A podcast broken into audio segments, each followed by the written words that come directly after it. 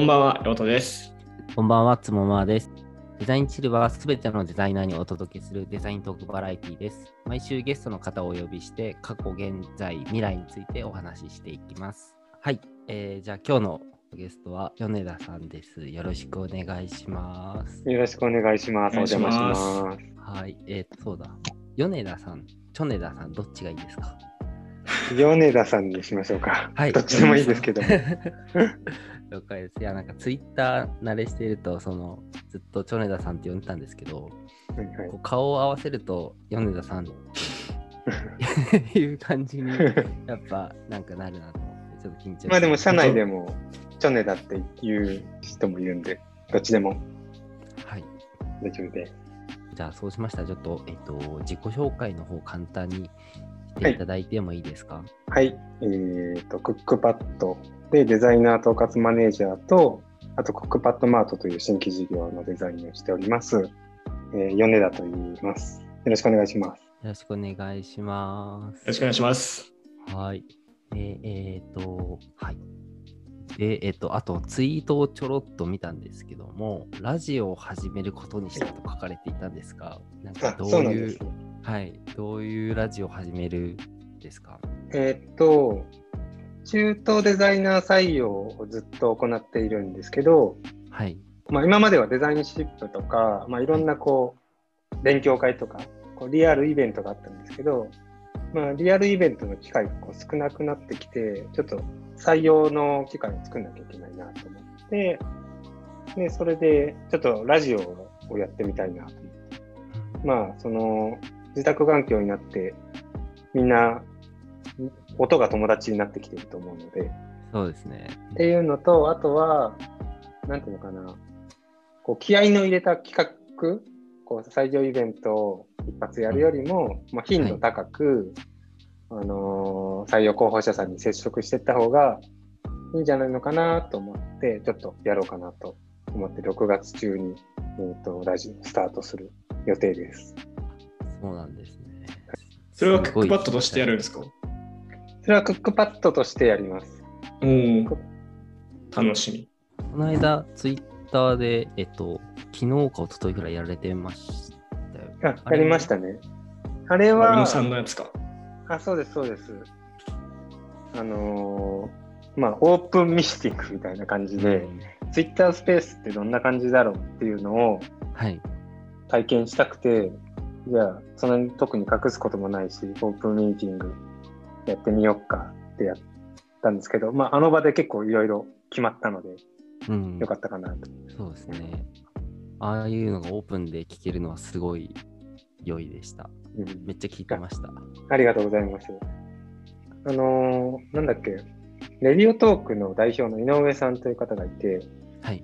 あのーまあ、今日もいろいろあの教えていただければ嬉しいなと思ってるんですけど、その試験者の方、井上さんとかからこうしたらいいよとか、それこそこうやったら、えっ、と、おすすめに出てきやすいよみたいなとかお伺いしたので、ちょっとそれを活かした、ちょっと明日ハックをしつつやってみようかなと思います。はい。ありがとうございます。たら、えっ、と、今日ちょっとあの、聞きたいことがすごいあるんですけど、はいえっと、まあ、いくつかあるんですけど、結構その、なんか、真面目系のこともそうなんですけど、ちょっとその、あの、そのデータチルならではのチルっぽいものとかもちょっといろいはいはいろ順番にお聞きしたいなと思ってます。ちょっとつもまさん、リラックスしてください。そりゃ、緊張するよ、だいぶ。ずっと言ってたんで、いやー、なんかそうだね。まあ、ここ使うかどうかわかんないけど、そのなんかずっとこう見てた人、そのツイッター見てて、で、なんか会場とかそういうとこでもいて、あ利田さんいると思って、こう、っていう人がこう、うん今目の前にいるはすごい緊張します。これは使います。よし、やっていきましょう。はい。早速僕が一番聞きたかったことちょっと聞きたいというか、はい。あのーその、なんかツイッターもそうですし、なんかノートを見てたりして、そのデザインの初学者の方に、すごい優しいなと思っていて、そのなんかノートの自分のあの経験されたことだったりとか、ポートフォリオ見るよっていうのをこうやられたりとか、周りの人でも相談したことあるっていう方も結構いたので、なんかそういうのって、なんで始めたとか、どういう思いでやっているとかってあるんですか？一応思い当たるきっかけはあって、えっと僕が最初に入った制作会社で大変こうお世話になっていた先輩で先輩というか社長がいて、まあ、マリさんっていうんですけど、まあマリさんにすごいこうお世話になってででもその制作会社は3年ぐらいで辞めてフリーランスになったんですよね。でその後ご縁があってそのマリさんの会社にもう一回入って、まあ、そこで仕事をあのしたんでしてたんですけど、まあ、基本的にそのマリさんの会社に戻った時はマリさんに恩があったんでマリさんにこう恩を返そうと思ってその働いてたんですよねでも働いてたんですけどこう要はちょっと成長した自分でこう成果を出して恩を返そうっていうつもりだったんですけど、はいこれがね返せないんですようーん。まあなんかこう働いてる中でもやっぱりこういろいろ学ばせてもらうしいっぱい叱ってもらえるし、うんうん。まあ頑張ってる姿勢を見てなんかこう奮起するみたいなところもあるんでこれ返せんなってちょっと絶望してた時があってはい。でその頃にその制作ちっちゃい制作会社とフリーランスをやってきたんで僕はこうチームリーダーみたいなことをずっと10年ぐらいやったことがなかったんですよねはい。一匹狼みたいな感じだったんでうん。でもまあ、会社員、それなりに大きい会社の会社員になったんで、こうチームみたいなのを持たせてもらったときに、なんかこう、マリさんじゃなくてこうメンバーの方にこう目が行くようになったんですよ。その人たちが成長できるようにとか、まあ、チームとして成果を出せるようにみたいな。なったときに、あなんかこう、マリさんに恩を渡すんじゃなくて、マリさんにしてもらったことを、その他の人に渡す方が、うん、いいなって思ったんですよね。うん、で、そのことをマリさんに話した時があって、あの、マリさんごめんなさいみたいな。今までちょっとマリさんのために働いてたつもりだったんですけど、辞めましたって言って。そのメンバーができたんで、その人うん。たちといいプロダクトを作るために働きますわって言ったら、すごい喜んでて、うんなんかこっちはごめんなさいっていう気持ちだったんですけど、はい。そう、それよ、みたいな感じで。多分、マリさんも答えは分かってたけど、ずっと言わずにいてくれたんだと思うんですけど、っていうのが、まあ、一個のきっかけかなと思うんですけど、まあ、あとは、まあ、普通に採用に関わっているので、新卒採用とか、中途採用とか、まあ、あわよくば採用っていう気持ちは、まあ、絶対あると思う。うん。まあ、ポあのポートフォリオ見ますよとかも、採用やってなかったら、まあ、見そうだな。見そうだけど、まあ、あの、そういう要素はある。あとは気まぐれだと思う。なんか、その、たまたま返信しないとか、たまたまこう、なんだろう、忙しくてできないとか、まあそういう時もあるので、うん。それはちょっと自分でもコントロールできてないです。あーえーすごい良い話です。でもなんか、つままさんが昨日かな、同じようなツイートをして あ、はい。たのを、僕、はい今読み上げようと思って、代読ちょっと見つけられなかったんですけど、一回多分、形追記しました違う、あ、違うアカウントに多分戻してやったかもしれないです。そうだった。そう。あれないと思って、同じこと言おうと思って。あでも今話聞いたのと結構僕もあのに似てるから多分そういうことか活動してたっていうか僕も師匠がいて、で本当に僕はデザイナーになりたいかっていうと別になりたくもないかもっていう感じで楽しく生きられればいいやと思って楽しく生きている師匠のもとに楽しく生きたいですって言ってなんか付き人っぽいことをやりながらデザインを教えてもらって気づいたらデザインがそうなんですね。そうなんです。できるようになってはいてで、その時に、その、やっぱその、周りがもう結構大人の人でできる人ばっかで、僕が全然できない人で、で、いろんな人にいろいろこう助けてもらって、で、その時になんか、まあ俺らもいろんな人に助けてもらったから、次の誰かにこういう風に助ければなんか返せるよねみたいなのがあって、そのマインド素敵だなっていうので、僕も今そういう形でやっていて、で、そのツイートの件は、あの、あれなんですよ、その、えっと、僕はそういう風に教えてもらったから、あの、なんか、スモーマーに教えてもらったよっていうのをつぶやかないでっていうようなことを言っていて、で、一個はちょっとその、え悪用されるのはちょっと怖いなと思ってて、前になんか俺が言ったんじゃないような、俺が多分そういう風にしないんだろうけど、つもまーさんが言ってましたみたいなこと書かれて、ー、えー。俺それどっちかっていうと、それに対してアンチだけどなっていうのはあったりするのと、ちょっとこう、なんか自分がサービスをやってたりもするので、それでこう、つもまーがっていうと、こう、あ、なんかつもまー自分のサービスをこう、温めようとしてるみたいな見られ方もちょっと嫌だなと思って、うん。温めようとしてやってるっていうそういうビジネス的なことよりもなんかもっと楽に生きられるとかデザインが楽しくなるじゃないけどそういうような生き方をするそのデザインをこれから学ぶ人が増えたらいいなって思って、うんでまたそれを誰かにこう引き継いでくれたらなんかデザイナーの世界ってもっとなんか優しいものにどんどんなっていくかなって思ってやってました。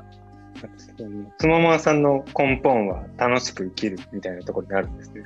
そうですね。あの、多分次の質問と、まあちょっと重なるところはあるんですけど、その、多分デザイン好きかっていうと、僕、究極そんな好きじゃなくて、うん多分一番好きなのって、えっと、多分楽しいってことで、で、その楽しい生み出すってなんだろうってなったら、やっぱお金になるんですよ。うんうんなので、分かりやすく言うと、多分一番お金が大好き。で、お金のために働くっていうのが一番大きくて。で、僕はもう今9年目で、一応デザインだけで言うと6年ぐらいやっていて、あとはディレクションだったりとか、広告の世界にはいたんですよ。で、それで結構僕はもうデザインは飽きてきてしまっている気がしてるんですが、うんあのうんうん米田さんはそのデザイン飽きるとかってあったりするんですか？デザイン飽きますよ。デザイン飽きるんですけど、はい。そうなんですえねっ。と、同じことを繰り返すのが飽きるんですよね。デザインが飽きるというか。そうデザインばっかりやってたら飽きるし、あるいは、同じ、じゃあバナーならバナーをずっと続けてても飽きるかもしれないし、変わらないプロダクトばっかりをやってても飽きるかもしれないし、うんじゃあ、なんだろう、デザインスプリントが好きだとして、デザインスプリントばっかりしてたら飽きないのかっていうと、それもまあ飽きるので、うん。まあ、なんだろう、いろいろやれば飽きないんじゃないのかなとああ、それはし、めっちゃわかります。うん。デザインがいけないんじゃなくて、うん同じことをやるのが、ああ、そうかも。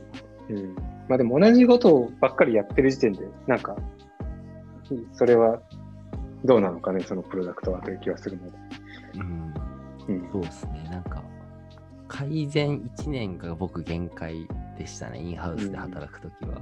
うん。でやるとなんか UI っていうのもちょっとなってなってきちゃって、もうちょっと広い目で見れる仕事をしたいなと思って、サービスっていう大きい枠で仕事をしたりとか、01で何かを作るっていうプロジェクトに入ってやるってなると、あ、やっぱ楽しいっていう感覚は。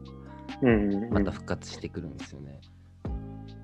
で、そのなんか表層のデザインというか、そのウェブのそのデザインカンプデータを作るとか、UI の画面を作っていくっていうのをずっとやってると、なんか俺デザイン好きじゃないのかもっていう気持ちに陥ってて、うん。それで米田さんどうしてんだろうと思って聞きたかったんですよね。まあ、飽きる側ですね。なんか、無限にできるみたいなタイプの人もいますからね。うん。うん。そそれはすごいですね。飽き飽きちゃいます。うん。陽太くんはまだ飽きてないようたくんは？僕は多分あんまハマらないですね。だハマらないんで結構無限にできるかもしれないです。なんなんつうの？あのすごい熱中もしないからあのこそこう程よく自分のペースで続けられる感じがしてて。うーん。なんだろだから秋は多分来ないですね。ニュートラルな感じなのかな。なんかうん。この前 YouTube が180本70 90本近くかな？目だったんですけど、まあ、よく考えたらもう本当に0人の時からやっててすごいなって自分で一回思ったと同時にでもなんだろうなんで続けてこれたんだろうって思ったらももちろんトピックとかが好きっていうのもあるけどもなんかあんまそこまですげえハマってたっていうよりかはこううまく習慣化できたみたいな方が近いのかな。はいはいはい、だからなんか、まあもちろん、なんかやっつけて作った動画もあるし、多分覚えてないやつもあるけど、でもなんか続けられたっていうのは、まあなんだろうな。ハマってもないけど、あの、飽きも来ないみたいな、なんなんかこううんニュートラルな感じですね、まさに。うんデザインもそういう感じです。し習慣も身につけたらそうなるのかもね、確かに。うん。なんかもう、やんなきゃって なりますね。うんすごい。まあでも楽しい、楽しいと思います、多分。うん、確かにな。うんデザインチルってこういう感じだっけ？いや、回によりますよ。なんかそうなの今日、特につもまさんの人生相談みたいな。うん。すもまさん、硬いですね。はいこんなに出す出てくることなかったから。あのそうですね。最近ですね。僕、うん正直言うと僕表にあんま出たくないタイプなんですよ。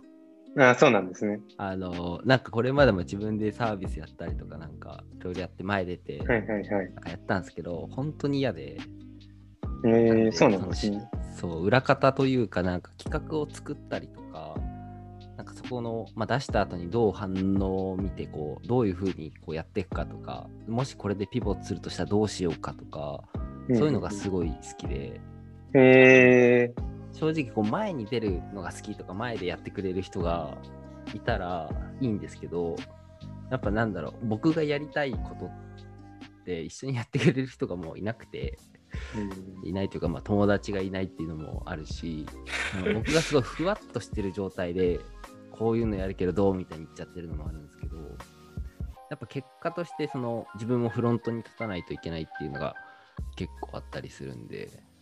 はいはいはい。そういう時は出てくるんです。そうっすね。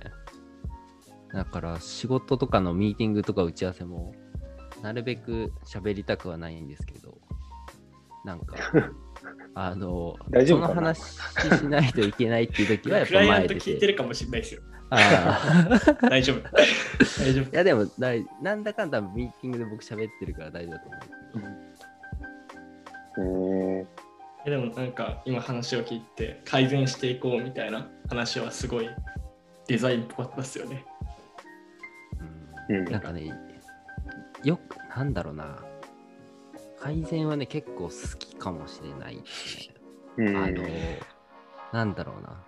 これっていう、その正解を作ってそこに行くっていうのが一番、まあ分かりやすくて、まあ例えばその、なんだろうな。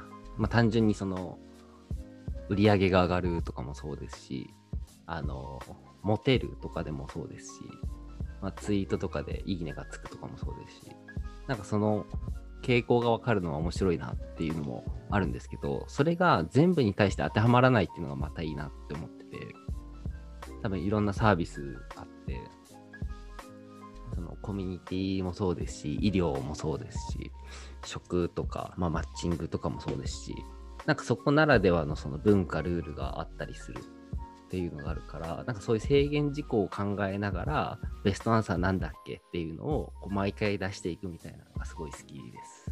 うんねデデザインって半分なんかこう制約を見つける作るみたいなところありますかね？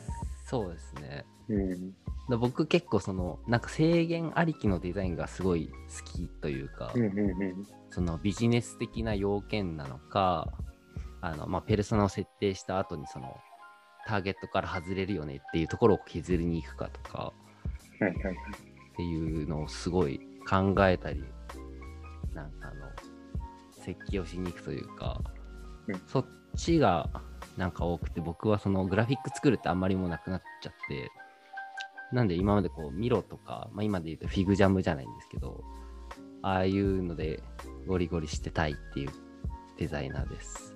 なるほどね。こう決してこう予算とスケジュールに余裕がない案件が好きなわけではないんですね。そうですね。強烈な、強烈な制約ですけど。確かに。確かに、あ、でもそういう制約は僕あれかも。なんだろう。あの、ちょっとや嫌な話、やっぱお金ないんだったらやらないって結構選択肢が強くて。で、ただ、結うん基準が分かりやすいですね。そうですね。なんかでも、これをやりたいんだけどっていうのが、なんか、例えばこう、クライアントが、こういうのやりたいんだけど、こう、アニメーションをこういう風に入れてとか、ウェブサイトで何ページ作って CMS で全部でいくらって言って、いや、それ無理だろうと思っても、でもアニメーションする必要あるんだっけとか、CMS でこんな作る必要あるんだっけみたいなの考えて、予算からこういうのもできるけどどうみたいなのは結構やりますね。はいはいはいはい。まあ、予予算もスケジュールもね、考えようですよね。うん。うん。なんか傾向としてそっちの方が案件取れるから、うんうんなんか僕の場合はなんですけど、そのなんか無無茶をせずに、いや、これならやれるけどどうっていうのでやってみて、まあそれでおお断りになったらまあしょうがないかなと思うんですけど、うんうんうん。なんか自分に頼んでくれるんだったら、自分はこういう風にやるけどっていうので、お互いがこう納得した関係で仕事したいって感じです、はいはいはい。いや、いいですね。大丈夫ですかね？すごい僕、多分こんな喋ることないですね。3回分ぐらい喋ってるかもしれないですね。いや、もう多分、今50本くらい出してますけど、50本分超えましたよ。貴重な。貴重なつもマーカーになりましたね。ゲストを送っていくスタイル。いや、いいですね。じゃあもうちょっとちょっとなんかチル普段のチルっぽい話題にしていきたいかなと思ってて、えっと、デザイナーになってなかったら何を。やってたとかってなんかありますか？ああ、エンジニアだと思う。やっぱ隣り隣の職業で申し訳ないんですけど。それは何でですか？もともとプログラミングもやってて、5、6言語ぐらいは書けるんですけど、で、まあ、そっちも全然楽しいんですよね。たまたまデザイナー、周りにエンジニアがいっぱいいたからデザイナーになったような気もするし、ただなんかインターネットサービスが多分やりたかったんだと思うんで、うんだとしたら、まあ、エンジニアじゃないですかね。隣で、隣で言うと、リアルなところで言うと。デザイナー、明日から禁止ってなったら、明日からエンジニアを目指すと思います。ああ、でも確かに、僕もそうですね、もともとあのアプリ作ってた時から、なんか、プログラム書くの好きだったし、うん。なんか、作るという行為だと思ってて、デザインもエンジニアリングも。だから、あんまこう、別物ではないと思ってるんで、うんなんか、確かになんか、わかる気がするな。うん。うんなるほど。ずるい。じゃあ、ベッドバしたバージョン聞きましょう。これはじゃあ、あの、オフィシャル米田回答として、え、何もっと変なやつ？もっと変なやつ。あれば、えー、なんだろう。つもまーさんは何なんですか？あつもまーさんは。僕は、模範回答をちょっそうですね。僕はまあ、うん、最近すごいなりたいのはあるけど、3つぐらいちょっと僕はあっっ迷ってるんですけど、と。夢あるね。いや、なんかあの、もしリタイアするとしたらやろうかなって思ってたことで、で、タクシードライバーか、えっと、うん。バーテンダーか、うんあ、のーなんて言うんだろう、大きい工場で働くみたいなことやりたいなと思ってて、おおうん、ですね。なんかタクシードライバーはその僕運転とかドライブ好きだし、そのまあある程度こうお客さんと話すというか、なんかああいう空間で話したり、あとは運転手同士で、ドライバー同士でなんかタバコ吸いながらくだらない話する、ああいうなんかスローライフっぽい感じがいいなって見えたんですよね。で、工場の方もそれとちょっと似てるのはあって、僕すごいそういう工場が好きで、その、なんだろうな、お台場の方とか川崎の方の大きいああいうのを見に行くのが好きだったりして、深夜ね、深夜とか。綺麗なやつを見に行くんですよね。おしゃれ。なんかそういう、なんかサイバーパンクっぽい世界観だったりもするし、まあそういう働いてるおっちゃんたちとくだらない話して、なんかそういう生き方もいいなって思ってたのと、まあバーテンダーはもともと大学生の頃にちょっとやってて、で、あの、最近までデザイナーが集まるバーみたいなのをちょっとやってたんで、それもやりたいなっていうので、3つ選びました。もすごどれもいけますよね。そうです確タクシードライバーはちょっとリアルにな50ぐらいでちょっとやりたいなっていうのがあります。で、バーはもうちょっと頑張れば、なんか店舗を借りてやろうかなぐらいな感じで。で、工場はなんか夢見てるだけで実際入ったら多分辛いから、なんか単発とかそういうので中入るだけでもいいかなっていうはい感じで。はいちょっと趣味程度にとどめていくってそうですね。でも、なんだろう。仕事に求めるのがこう、楽しいことで、その手段はやっぱりお金だよねって言ってる人の回答として、想像しなかった回答ですよね。確かに。すごい儲かるやつをやるのかなとか、そうですね。そっちの方かなと思ったんです結けど。構あれかも、今リリタイア前提で話したからかもなんですけど、なんかもうお金はどうでもいいやっていう感じで、楽しい時間を過ごすっていうことを考えてましたね。いやー、素晴らしいですね。じゃあ、引退の時は、タクシー指名させていただきますんで、マジですか？確専属で。専属。専属 専属か、お金ないな、そんなに。多分、友達割りしてもらいましょう、僕らは。意外とありましたね、つもまさん。僕は自分につもまさんの引き出出し結構ありますよね。うんうんうん。うんいや、多分長く喋っちゃうからそういう感じに見えるだけだと思います。楽しいぞ。え、じゃあ、あれっすか？米田さんは、なんか、あります？そういう感じで。うーん。うーんないなぁインターネットがいいなぁインターネットがいいなぁ IT 業界なくなっちゃったら、ちょっと、ちょっと、ニートになりますね、多あ、ちょっと僕、一個質問なんですけど、IT 業界って分。何ですか、IT 業え、なん界、か、区切りというか、あれがよくわかんないなと思って。確かに。えたー、例えば、ねまあ、デザイナー、エンジニア、ウェブ系のね、あのクックパッドとかにいらっしゃったりとか、まあ、他はい。普通にそこら辺にいる、多分僕らの周りにいる人は、まあ、IT 業界じゃないですか、多分。でもなんか、就活とかで友達の話聞いてると、あ、ここ IT 業界なんだみたいな。うん会社とかあったりとかして、ちょっと名前特定のやつは覚えてないんですけど、なんかなん IT 業界っまあね、線と。線引きがね、あ、そうそうソフトバンク。クはどう？みたいな。ああ、そうそうそう、みたいな。au とか IT 企業なんみたいな。まあ、うん、IT 味もあるよね、みたいな。IT 味もある。そうなんですよ。うん、ドコモとかも分かりやすいですよね。なんか、定型とかはこう IT 業界っぽいし、そうだよね。まあ、インフラとも言えるし、みたいな。インフラとも言える。そうそう、みたいな。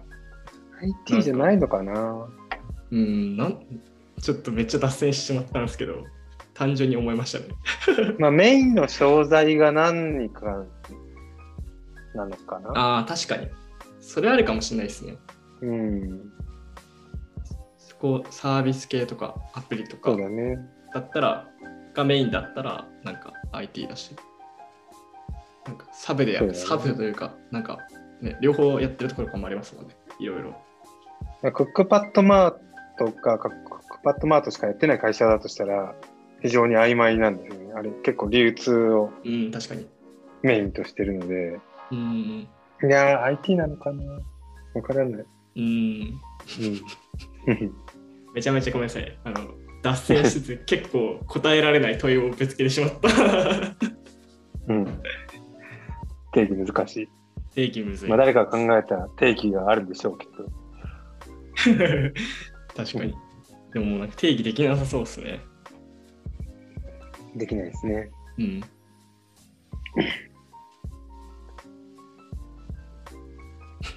どうしようえじゃあまた僕いいですか？う。はい。あの、休んでるんですか？僕ですか？あ、そうそうそう。めちゃくちゃ休んでますよ。え？めちゃくちゃ休んでますよ。暇なんです、最近。暇なんいやいやいやモンハンやることやっちゃってさ。本当あ、今日アップデート、今日なんだよね。今日とかじゃないかな。やなんかモンハンのアップデートが来るまでは暇です。単純になんかどういう感じで生きてるのかすごい気になるんですよね。米田さんがどんな感じで生きてるのか。どういう感じで生きてるのか。なんでですか？いや、普通ですよ。片鱗片鱗はこう、あれですけど、あの一緒にいたりして話したりして聞きますけど、なんかどうなってんだろうああ。いや、普通だと思いますけどね。朝、ご飯食べて、会社行って。会社行って。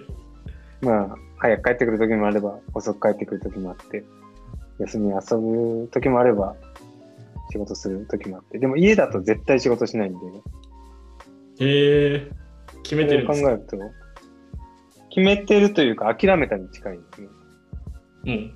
というの？は10年、10年以上前に。はか10どら年以上はかどらない。あ、はかどらなうい。ん。えーじゃあフリーランスの時から、そっか、オフィス行って仕事してたって言ってましたもんね、それぞれのクライアントそうです、さんのそうです。家で、フリーランスの時も家で仕事するのは超特殊な状況ですね。あの、明日までの炎上案件、通常の3倍の価格でお願いしますみたいな時は、やりますみたいな感じだったけど、それぐらい。うーん。えじゃあ、もう、オフィスか、まあなんか、コワーキングとか行って、やるときはやるし、みたいな。そうですね、コワーキングじゃなくて、オフィスね、このクライアントの、あ、クライアントのお。仕事えじゃなくて、ーちょっとできないんですよね。諦めたのはもう無理だってなったんですか ?10 年くらい前に。無理です。まあ、無理でも、時々やっぱり発生するじゃないですか、こう会社員であれ、うんうんうんフリーランスであれ、うん。家で、それこそメール一本送んなきゃいけないとか、それも、ね、やらないんですよね、僕。もう本当に、あの、怠惰な人間なので。え、じゃあ、会社の Slack iPhone に入ってますか？入ってます、入ってます。あ、さすがにそあれ入ってスラック、まあ Slackク、はぐらいはやります。す。 Slack くらいよね。 Slack はとかはやるんですけど、なんかデザイン作業って言ったら、あの、どっか行って仕事します。えー、それはなんか前から、フリーランスの時から変わらず。じゃあ普通だったんですね。僕の中では、あ、僕、僕の中ではなんかもうずっと仕事をしてるイメージだったんで、あ全然です。全然です。じゃあよかった、休んでて。え休みの時はそのゲームをうん結構やられるんですか、とか、麻雀やったりとか、まあ子供がいるので、もちろんはいはい子供と遊んだりとかしてます。確かに麻雀。とサウナよく行ってると思うんですけど、そうなんですよね。最近ちょっと全然なんですけど、サウナ、なんか始めるとしたらどうするんですか？これ、サウナ側じゃない人？え僕違います。なんかちょくちょくこう、ね、メッセージでサウナ行ってきなって言われますけど、行ってないんあの、でちょっとだって一緒に山山登りに行った時もさ、入らんかったもんね。あそうです。やなんかあれは普通にあのないない。なんかバラバラになっちゃったじゃないですか。だから一人で行くって一人言ってたんで、なんか まあバランス見てというか、別に僕もそんな入りたい欲求なかったんで、っていう感じでした。なんかそこはバランス取っちゃいました。なんかはいはいはい。サウナ一緒に行く？サウナ行きますか？横浜になんかあるっぽいですよね。横浜はね、スカイスパとかありますよね。なんかそうで割とデカめな有名なのがはいはいはい。ありますあります。どっかのタイミングで行きましょ行きますかう。絶対暑いの苦手なんで、やばいな。そっか。僕、昔はサウナ結構入ってましたね。うん。えー、いいですよね。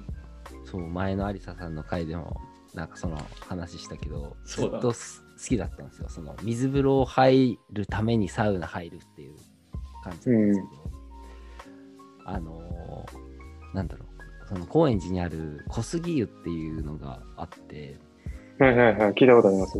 そそれを体験してからサウナもういいやってなってしまった うーん。ゆ交互浴派ですか？交互浴してるのかな？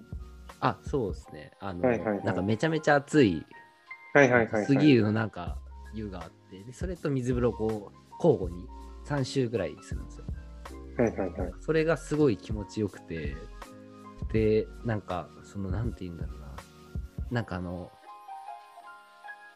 決まるっていう感じですかね。整うっていうよりは、なんか体がもう常に、なんか最高なパフォーマンスを出せる状態になるというか、その感覚の方が気持ちよくて、そのめっちゃ熱いお湯と水風呂を交互に入るっていうので、なんかそのサウナリラックスがあんまりなくなってしまいましたね。なんかあの、ヨッピーさん？あの、ライターのヨッピーさんも交互浴派なんですよね、確かに。、あそうなんですね。で、なんか交互浴ってサウナに比べるとできるところが少なくて、うん。その、お湯がかなり熱くないといけないらしい。そうですね。そうですねめちゃめちゃ暑いですね。浅草とかこの下町には多いらしいと聞いたんですけど、はい。僕もすごく興味があるんですけど、まだちょっとそういうところに出会えておらず。まあでもサウナ行ってるからちょっと見逃してる可能性はありますけどね。お湯にろくに入らずにみたいな。でそれはお湯と水を交互って意味ですか？つもまさんがやるって言ってたの。そう。なんだけど、めちゃめちゃ。水お湯、あ水お湯？水お湯休憩が、休憩挟むんですか、えっとあ、挟まないでやります。で、大体 5, 5往復ぐらいは僕やるんですけど、え？あの、5往復すると、なんかもうどっち、なんだろう、初めの1、2往復はめっちゃ暑い、めっちゃ冷たいになるんですけど、何も感じなくなってくるんですよ、だんだん。大丈夫かなで冬冬とかでも、なんか T シャツ1枚で外出れるぐらい体がもう温まる感じに。うなんですん。えなんだけど、なんか体のポカポカで眠くなるとかもなく、なんかこっから仕事できるわっていう、なんだ、なんでもできそうって感じでこう決まるって感じになりますね。次ー、言うか。え行ってみよう。あ、なんかめちゃくちゃサイトもおしゃれです。なんかその、若い子たちが集まってなんかリニューアルかなんかしたんですよね。へえー、おしゃれ。行ってみます。サウナに座ってる時何を考えているんですかという質問が今裏から飛んできたんですけど。えっと僕もこれいろんなサウナーに聞いてて、はい人によ人によっては、某経営者はいつも疑問を持ってくるんだって。で、えっと、サウナにで、はい一回入ったら、アイデアを3つ考えるのかな。で、休憩し終わった後、メモって一回出るんだって。でもう一回サウナ入って、アイデアを考えてっていう人もいれば、もう一人は、結構その、お仕事は、きび、厳しめの人？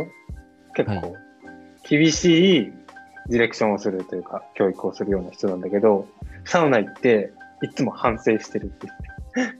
ああ、厳しくしちゃったなって反省してなんか、ああ、俺はダメだな、とか。あで僕は、まあ、最近入ってないんで、わかんないですけど、特に、特にルールはないです。えー、なんか、無になろうと思った時もあるし、何か考えようと思ったこともあるけど、えー、と何か考えることもあれば、何も考えないこともあれば、テレビを見ている時もあれば、できるだけ肩の力を抜いて、俺も大体テレビをなんかなんとなく見てる時間ですね、サウナ。うん、ね、テレビ、サウナなんかあるんですか？大体あるかな。あるんですよね。えーでそれは結構アンチの声も多くて、なんはい。かその集中できないみたいなのもあるんだけど、別にサウナで決まってくると、何でもいいじゃないみたいな感じになってくるから。うん世界が開かれるんですね。そうそうそう。あるタイミング見たい人は見ればいいし、見たくなければ見なければいいし。仏？うん、でなんかこう悩みを持ってきてた時もあったんですけど、うん。こう悩んで、こう、1周目とかは、うん、こうした方がいいのかな、ああした方がいいのかなと考えるんだけど、3周目とか、うん、どうでもいいな、気持ちいいな、どうでもいいな、みたいな感じになってくるから、えあー、のうん何も解決しない。いや、でも、悩みはなくなる。るけど、解決はしない。幸福度は上がりそうですね。なんかでも、解決はしないけど、その体験によって、また、まあ、ただバカになってるだけだと思うんですけど、いや、なんか、デザチルメンバーは、あの、今、裏にいる人も含めて、サウナ行きたいって、米田さん来たらサウナについて聞こうっていう話だったんで、つもまーさんのその交互欲があります。から確、僕は交互欲を学びたいですね。確かに、じゃあ、なんか、そのさんおすすめあは、なんか、あるんですか？そのセ、セットの5週のその理由とか。いや、なあと、なんかね、2、2、3だとね、まだ甘いというか、なんかまだ冷たさとあ熱さが体にあるんだけど、それがなんかなくなるまでやるんですよ。うんで、それが大体5週、5往復ぐらいな感じだなと思ってて、なんかもう水もお湯もだ、なんかそんなに感じなくなってくるというか、すごいな。何分ずつぐらい入るんですか？確かに。えっと、2分とかですかね。あ、お湯もですか？あ、お湯もですね。あなんか本当は、お湯3分、水1分とか、なんかそんな感じだった気が。あ、あそじゃあ、そんなに暑いんですね。43度とか、そういうレベル ?44 度とか？もうちょっと多分、お、熱い気がしましたね。調べてみますね4段階ぐらいなんかあった気がするんですよね、そこ。え、ふ普段のお湯って40度くらいですよね。多分ぐらい。どんぐらいだろう。4度とか高いと結構高いですよ。い暑いですよね、きっと。ああー、でもそんなんだ。41、42、44なんですね。濃すぎる。44か。まあ、じゃあ、暑いっていうのは44なんだろうな。確かに。41、42だったら3分でも別にうん。そこまでだもんああ、そうだ。そうで、その、交互よくする人で、その、なんだろう、今もう本当ありえないですけど、あの、あ暑いところとお水がもう、なんかおじさんでいっぱいなんですよ。でも、な。はいはいはい。みんな気にせずどんどん入ってくるから、そこだけすごいおじさんだらけになるんですよね。でもなんかもう気にしなくなってくるんですよね、そこも。うんうんうん。なんか初めちょっとおじさんだらけで嫌だなと思ったんですけうど。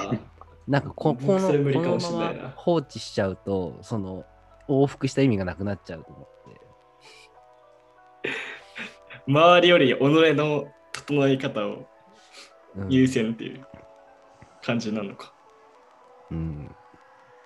そうね。うん。えー、今濃すぎ意外とでも早いんだな。サウナより決まるの早いですよね、そしたら。早いですね。ねサウナってどういうセットなんですか？サウナ多分10分ぐらいサウナに入って、まあ、水風呂2分とか入って、うんうん。休憩5分して、で、でこれで1周が17分とか。まあ、それぐらいの人が多いんじゃないのかなと思うで、うんん。そうですね。だから2、3分、1周5分で5セットやっても25分ですよね。うんうん、確かに。すぐ決まる。うんえ、サウナは何周すするんですか？3周がいいと言われていますね。ああ、じゃあ、うん、うん。1時間結構時間、結構時間、1時間ちょっと物足りないぐらいですよね。えー、じゃあやっぱ寒暖差が激しいからすぐ行けんのかな、つもまさんの方は。そうですね。なんか僕、そうですね。なんかサウナの時は、なんか、2、3分とかだと、水風呂入れないんですよね。その、まだ体が全然あったかく、温まってないので。で、そのために、その、なんか、水風呂入れるように体をあ熱くしていくみたいな感じで、結構サウナ入ってた感じでしたね。えー、なるほど。なるほど。サウナ。やっぱ人それぞれなんですね、意外と。うんえ、じゃあ、そのさっきもう一人でサウナ、まあ行っても何人かで行ってもあんま一人個人個人だから変わらないって話だったと思うんですけど、なんかそのペースとかも割とこう人によって違ったりするんですか？もう違うと思います。その、あと体格にも多分よるし、体調とかにもよるから、多分チューニングをしないといけない。新しいとこに行って、まあ、そこのサウナの温度とか、水風呂の温度とか、休憩の環境によって違うので、あの、チューニングをミスると、あまり整わないとか、僕は未だにありますね。へえじゃあなんかあれですね、ちゃんとこう、ものにできる前ちょっと何回か行かないとダメですね、きっと。あでも、まあいろ、いろんなとこ転々するんじゃなくて、同じとこ行ってたら多分すぐ、ああ、そっかそっか、違う。なんじゃない環境が一緒だから、おそらく。いい場所を見つけて何回か行けばコツがつかめるのか。行きましょう、じゃあ今度。はい。僕もあのサウナの先輩に、あの、1回目は連れてってもらって、おぜひ。そうなんです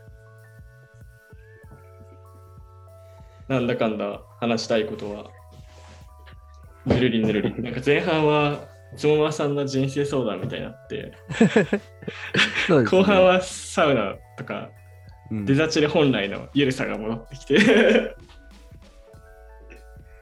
そうね。まあでもまだまだつもまさんの知らない部分いっぱいあるので、ちょっと前に出るの苦手とおっしゃってましたけど、もっと聞きたいですけど。そうですね。ちょうど、あれかな？いい時間なの、今。いい時間くらいですね。あ、うん了解でそっかす。あ、いやでも、あれ ?10 分くらいで始めましたっけ？おそらく。じゃあ6分かな？まあ、あと10分くらいじゃあやりますか。いや大丈夫ですか？部屋とか、世のさん。大丈夫です。そうです。じゃあ、あと1、2問くらいいきますか。じゃあ、つもまさん。僕はもう、あの、一個絶対聞きたいのが、キャリアプランとして今後どのような目標あるかっていう、その、また真面目に戻ってきたでもいいで。すし、ダメ、ダメですか？いやいや、いいです、いいです、いいです。あいいです。大丈夫です。とか、なんか今後どうしたいかとかってなんかあんのかなと聞いておきたいです。あのー目標、会社行くと目標設定みたいのするじゃないですか。はい。で、僕もその、他のメンバーの人に目標設定をしてもらったりとか、デザイナーの人に目標設定しましょうみたいなことを言ったりするんですけど、はい。なんか僕目標ってよくわかんなくて、まああのなんだろうな、まあ事業目標はわかるし、それを達成するために、えっ、と、これをするべきだよねみたいな目標は、まあ立てるんですけど、それはわかるんですけど、要はこうデザイナーとこう成長するためにどうするかとか、どういう風なデザイナーになりたいかとか、どういうキャリアプランを描いていくかみたいな話をよくすると思うんですけど、僕よくわかんなくて、うん。僕今までそういう、なんかこういう風になりたいなとか、あんまりこう、思ってこうなったことはなくて、うん。まあ、なんか無意識にすその好き嫌いとか、まあ自分のこの価値の出せるところで働こうとか、こういうの勉強しようっていうの、まあ小さい選択はあるんですけど、はいあんまりこう、プラン通りに、なんてプランを立てることがあんまりないので、それで言うと、今後どのような目標を掲げてますかと言われると、あの、掲げてないです。どうなるのかなぐらいですね。あーなるほど。いやもう、それも、僕も、目標を作って、それ通りやったことがなくて、で、結構僕もいい年齢になってきて、今後どうしよう、いつリタイアできるんだろうみたいなのも考えながら、やるんですけど、なかなかできなくて、で、一昨年ぐらいからちっちゃい目標というか年間でこれやろうみたいなのは考えてそれを実行できてはいるので、でなんか僕は1年の目標を作るのが限界だなって思ってふわって思ってても結局なんかその年だったりとか、まあ、時代趣味思考によってこうまたどんどんどんどん変わっちゃうんですよね。なんかそれが意志弱いのかなとかなんかそういう人生設計できてないのかなっていうのでいつもどうしようってみんなどうしてんだろうって気になるんですよね。うん。陽太くんとかはすごいこう、目標があり、計画があり、ちゃんとしている人間という印象があります。あーなんか僕もどちらかというと多分つもまさんとかヨ田さんみたいになんとなくこうちっちゃい選択はしたけど大枠は自分がこうやってて続けられることとか楽しいと思うとかなんだろう。まあ大雑把に好きなことみたいなのをずっと続けてきたかなと思っててで今後もそのように考えてたんですけど、まあ、ちょっと前就活の時にいろんなこう人事の人とか話しててなんか決めなきゃいけないのかなと思ってすごい考えたんですけどである程度こう方向は見えたかもしれないしなんかここまでにこれをやろうみたいななんとなく思いましたけどでももうそれ以上でも以下でもないっていう感じですかね。うん。なんか、うん。なので多分似たような感じだと思いますよ。ね、外的にあ内的に自分が必要だって言ってすごい作り始めたものじゃないというか、うん。はあでもなんか外的に刺激をもらって半分内的に作ったみたいな 感じなんで、うん、なんかふわふわふわですまだ、なるほどね。うん、でもなんか思いつきで行動してるって実行力が高いとか、そういうことなのかもしれない。うんやり遂げる能力とか。しかもとりあえずそれで言うと YouTube やろうみたいな。あそう YouTube もまさに友達とが大学の帰り道喋っててなんかうん。やるかっつって始めて僕はもう週に2本絶対動画が入れて当時は決めててもうそれをただ淡々と続けてきただけって感じなんでうんあんまりなるほどね。そうですね。なんか、なんでしょうかね、習慣化とか最初の方にも言ったけど、なんか、やっぱ好きなことはなんか続けられるのかなっていう気はしますね。ずっと考えてて、うん今日。だから習今慣化が得意とかもあるかもね。うん。か今残ってるものはやっぱ好きなことかなと思うんで、結果的うに。ん。それはうまくなんかははまった感じなんでしょうね、きっと。うん。そうですよね。そうですね。うんそんなにこう、今、シニアデザイナーと言われてる人でも、こう、キャリアプランを描いて、目標を描いて、そうやってこう、計画通りに進んで今の自分が出来上がったって人は、僕は出会ったことがないので、うんそんなにいないんだと思いますよ。うん。割とこう、今やるべきこと、やりたいことを真うん。剣に向き合ってきたら、出来上がってきたっていうキャリアが多いので、あなたのキャリアプランを描きましょうとか、ロールモデルがうんたらみたいなのって、まあ気持ちはわかるんだけど、そんなにこう、それができないからといって、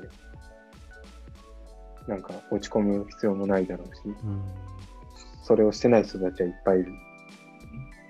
あそうなんかすごい就活の時に思ったのがその大人と接する機会が多かったのであんまそういうレベルではあんま具体的にすごい持ってる人とあんま出会ったことがないなと思っててただなんか一方入る時になるとすごいどう考えてるのとかこう考えた方がいいよみたいなのをまあ立場も人事の人あるかもしれないんでうん。まあいいこうアドバイスしてくださったりしてて、で、なんか、普通、そこで、多分学生の段階って何にも方向性がなさすぎるから、なんとなくこう決めさせるっていう方向に多分走ってるだけかなって今は思ってて、なんかそこでこう何回しら決まらないと、なんかどどの方向かもわからないから、とりあえずこう、それをきっかけに、こう、おのおの社会に出て、なんか、やりながら、こう、行き当たりばったり、こう、半分くらいはやっていく感じなのかなって今、なんとなく2人の話とかも聞いてて、かつ自分の就活の話をちょっと思い浮かべると、そんな感じかなって思ううし。ん、そうだと思う。うん。どの会社入ったら正解とかないんですよね。ううんん。うん。まあでも、自分の人生をこう、才能目に任せるのも尺なんで、できるだけ意思を持とうという、うん。意思を持たせるという気持ちで人事の方は喋ってるんだと思います。うんうん。そうですね。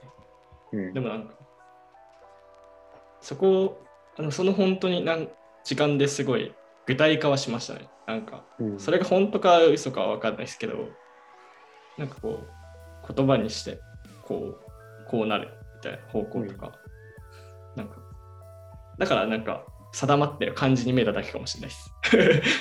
言葉にはできたからみたいな。その時点のその後悔のないように、後悔がないようにやりきるとか考えきるとかうんうん。っていうのが多分大事で、まあ、うんその結果が、まあ、A 社だろうが B 社だろうがはあまり関係がないのかもしれうんうんない。うん。わかんないけどね。どうなうんん。だろう。うん、まあ、答えはないと思うんで、正解にしようっていうそうだね。感じですね。なんか締めっぽくなってしまった。うんえっと、今回のゲストは米田さんでした。ありがとうございました。ありがとうございました。ありがとうございました。た来月も聞いてください。さようなら。さよなら。さよなら。